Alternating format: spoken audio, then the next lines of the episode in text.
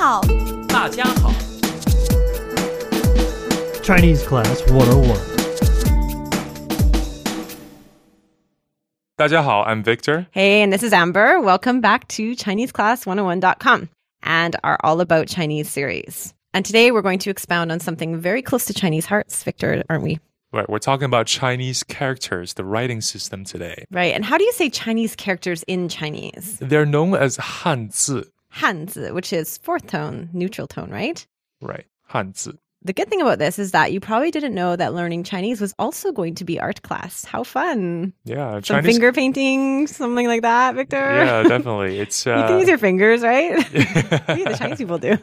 really the Chinese characters are a form of art, really, and such an important part of the language and culture. Yeah, Chinese people are very passionate about Chinese characters. And no wonder, because it is the oldest written language in the world today.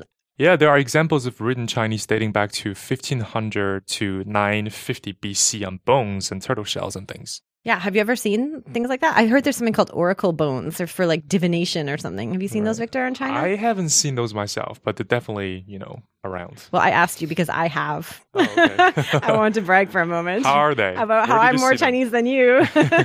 well, once I was in Beijing, and uh, a friend of mine who lives there, he took me to this uh, site of an archaeological dig, and they had discovered two tombs from emperors who lived at the same time that Jesus was on the earth. Oh, wow, that's really exciting. Yes, and what was very exciting is that on some of the artifacts, which were like kind of bone-like objects, I presume, there were Chinese characters, and you know, I could read them Yeah. because they were very simple ones. they weren't like one of those 32 stroke ones. They were more like people mouth. That's good. Yeah, Yeah. it definitely has a long history, and it's amazing how they've been preserved so well. yeah. And you know, those simple pictures, you know, those simpler times when it was just mouth and people on the bones. Well, those simple pictures are still the root of the Chinese characters that we learn today, that we see today. Right. They're definitely put together in ways that are usually quite logical and easy to remember. So we talked about these simple pictures that are that were used way back then, and even Chinese characters today can be broken down into these picture elements within the character, even though now they're much more complex. A lot of them. Right. And these uh, smaller pictures within the characters usually give you a hint as to the meaning of pronunciation. Yeah, but I have to say, disclaimer: I've heard this claim by many a Chinese teacher, but it's not always true. It's just like any other language, because there are always exceptions. But for the most part, you know, if you get the, uh, I guess, the rules, you get into it, it, it tells you a lot. Actually. yeah, So, uh, for example, for some simple objects like the characters for people, hand, foot, mountain, sun, tree, just like small little pictures. Once you mm-hmm. see it, you think it's really interesting. yeah, and it's true because I mean, if you squint your eye a little, maybe you can see that it looks like a tree or the sun or like a hand, kinda, Yeah, right? the Just like- elements are there. Right, just like the one for mouth, it literally just looks like a square mouth. Yeah, I mean, maybe just think of it more like as impressionist art rather than very detailed Right. art. and then you can kind of figure out the picture within the character. Right, and So- slowly build on that. Yeah. So amazingly, after 3,000 years, you can still tell what they are. Okay, now these simple elements that we're talking about, they have a special name, right, Victor? Right, they're called radicals. Totally radical. they're so radical because they're what you use to look up Chinese words in a dictionary. Right. It's actually quite organized, even though it's so artistic. It's not like a you know not like a disorganized sort of you know all over the place artist. Right, Quite so- logical. It's a little time consuming uh, at first, but then you get used to it pretty quickly. And another thing about the radicals is that you can sometimes see them a bit more in the traditional characters. The simplified characters, sometimes the radicals have been um, taken out. Isn't that true, Victor? Yeah, definitely. So, what do you like better, Victor? I mean, I know you're from mainland China. So, do you like simplified characters better or traditional? I only learned how to write uh, simplified, but Mm-hmm. I can read traditional as well because they are similar enough that you can see the resemblance. You're for like the most you're part. so diplomatic. I didn't say that. I said which one do you like better? I really don't have a preference. I, you know, they, they both work and you see both forms, although uh, simplified more in mainland China. Mm. Yeah. But right now, some of the businesses and places are starting to use more traditional as well. well, I'm not very diplomatic because I'll say right now that I like simplified way better because it's easier. It's easier for people to learn, definitely. yes. However, a lot of learners I know prefer traditional because they feel that there's more hints within the character as to the meaning of the character. You can see the radicals always where I can see their point. But to me, it just looks like the more strokes, the more mumbo jumbo. Oh, yeah, definitely. I can't even uh, write in traditional myself. Yeah. so. Okay, so how many characters are there altogether? There are get Be ready honest, for this. no there diplomacy. Oh are about fifty thousand characters in Chinese, and you have to learn every single one of them. Yeah. no, I'm just really? kidding. No, Wait a minute. Definitely not. So there are about fifty thousand characters altogether, but you definitely don't have to learn uh, even close to that many. Most of them are really obscure, and you don't need to know them at all. Uh, three or four thousand is enough. Yeah, and it kind of depends on what your purposes are, right? Like if you're going to be a translator, the more the better. You'll be a quicker translator. However, day to day life, I mean, there's always like, I mean, so you can always like use like the point method or like um, get your friends to write down things for you if you can't. It all depends on your goals for learning Right, Chinese. Yeah, yeah. I'm giving people a way out if they need it. but yeah, so even three or 4,000, I mean, compared to 50,000, it seems a lot more doable. So yeah, three or 4,000 doesn't seem that bad. And also, you can just think about how great it is when you learn characters, like all you can do with it. Yeah, definitely. You know, you can read people's tattoos or tell them it does not mean what they thought it did or whatever. I know, like usually the tattoos are kind of like the equivalent of Chinglish t-shirts, aren't Right, they? It's like it's for Chinese thing. people. Is it like weird? Like what's a weird tattoo you've seen? I've seen like chicken. Like, do you want to have a tattoo that says chicken? Actually, I think most of the tattoos I have seen are pretty good. yeah. Uh, yeah, they tend to mean what they, you know, the people thought it meant. But some, yeah, Like you might get chu, which is like pig, right? Do you want to be a pig? well, in Chinese it might be all right, but yeah. I've seen some some of my Chinese friends laughed at the tattoos. They're really good motivators for learning uh, Chinese characters, Victor. Like when you're in China, often the menu is not in English. Yeah, definitely. Or you can't read food. the English that is on the menu because it's translated so crazily. Exactly. I, I've known friends who speak Chinese and uh, they've been o- able to, you know, score free food from the owners because Chinese people love it when you speak Chinese. Hey, that works too. Yeah. But the thing is, if you don't know Chinese characters, you might end up ordering something very scary. That is the point. okay, so to make it also more easy for people, Victor, come on, give us a few more hints. Like, there's got to be some things that will make it easier for us when we're learning the characters. You know, like we said earlier, the little pictures give you hints as to what they mean and Mm-hmm. what they know. It's kind of like combining English letters or, uh, you know, kind of learning for the SATs. You kind of learn all these strategies.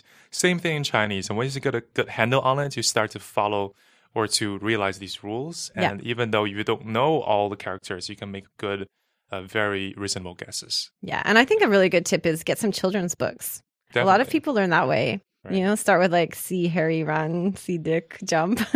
Once you learn the basics, actually, the truth of the matter is three or 4,000 characters are good to learn.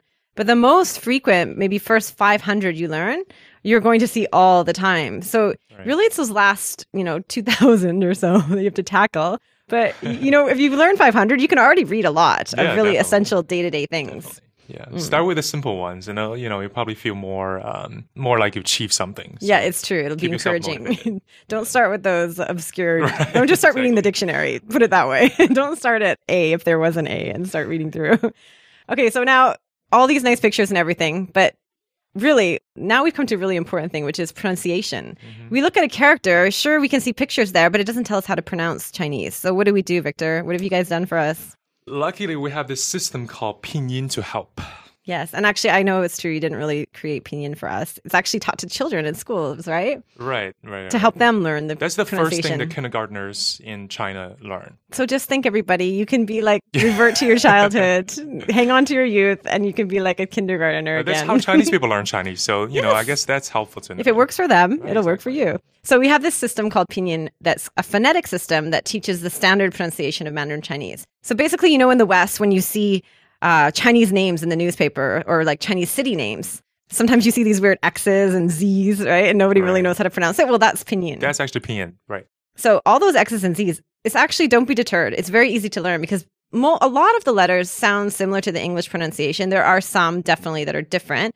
But once you learn the pronunciation, you can pronounce any Chinese word, even if you don't know the character. Yeah, and definitely it's uh, also one way to enter Chinese characters on computers. That's right. So that is how my method because I am a little bit character challenged, but I can type characters, so that works in this day and age. You don't really have to use the paintbrush and stroking on the, you know.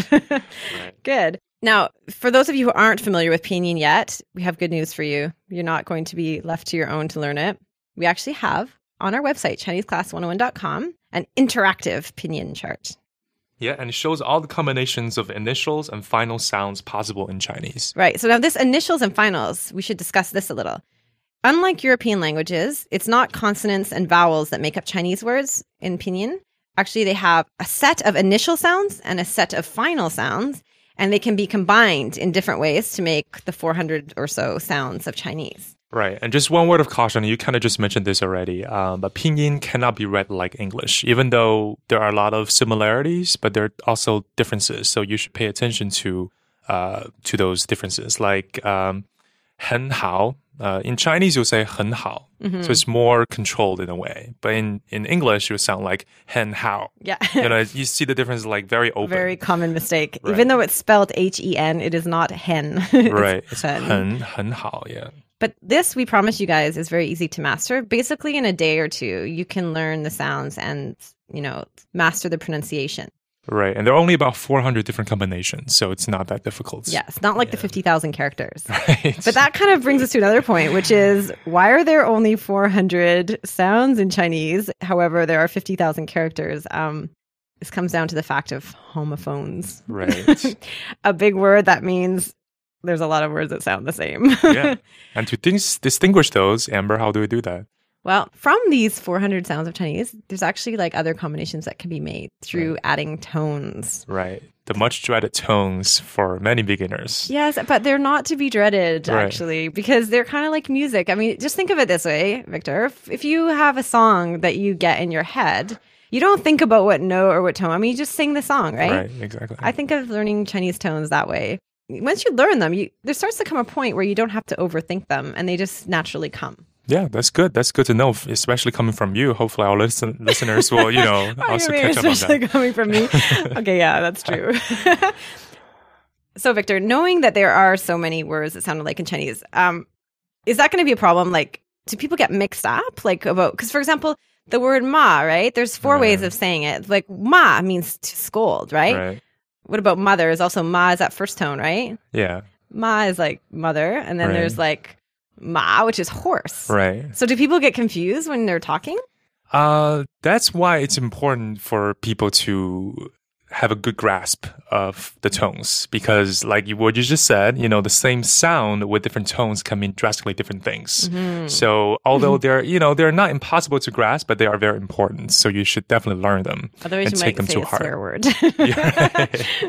But generally, I find that um, because of context, as long as you get the tones right, even though the words sound similar, they can, you know, Chinese people generally will know what you're talking about. Right, and especially if you're a foreigner or you know you're a new beginner learning Chinese, Chinese people give you a lot of leeway. That's they don't true. expect perfect Chinese from you, but you know, Like maybe they don't understand you, but at least they'll pretend they do. and like you're right, and the context definitely, uh, and sometimes even in Chinese, you know, the same sound in different contexts will mean different things. So you really have to pay attention to the situation. That's true. And one method I have seen Chinese people use a lot, Victor, because sometimes even Chinese people will maybe hear a word and not be able to decipher which what the person's which word it is, and they will actually trace the character into their hand. Right, Because you know, a lot of characters will have the same exact tone and sound. right, So maybe there's like eight different words that have the same tone and sound, and then they'll just like write the character sort of into the air or into their palm of their hand. right. When I was always like, "What the heck is that?" Like, Get a pen. I can't. we I can't expect you read to your know what finger. they're doing. Right, right, right. yeah, but anyways, in time you'll probably be able to do that too, and you'll feel pretty cool. yeah. Anyway, so don't don't worry. Um, these tones, these characters, everything will come step by step. Don't get overwhelmed. Just think of it like all the exercise that your right brain will be getting. Because you know, a lot of languages don't use the right brain, right? Yeah, it's like a workout for your brain, and definitely we're here to help you through it. So Yeah. there's no need to worry. That's right. So Chinese characters aren't as hard as you might think. You might just enjoy learning them. Some people get really into it, Victor. Yeah. So that was lesson two in our All About Chinese series, all about the Chinese writing system, Chinese characters We hope that helped you guys learn a little bit more, but you can also come to the website and look at some real live Chinese characters, ChineseClass101.com. And we'll see you next time. We'll see you next time. 下一次见。再见。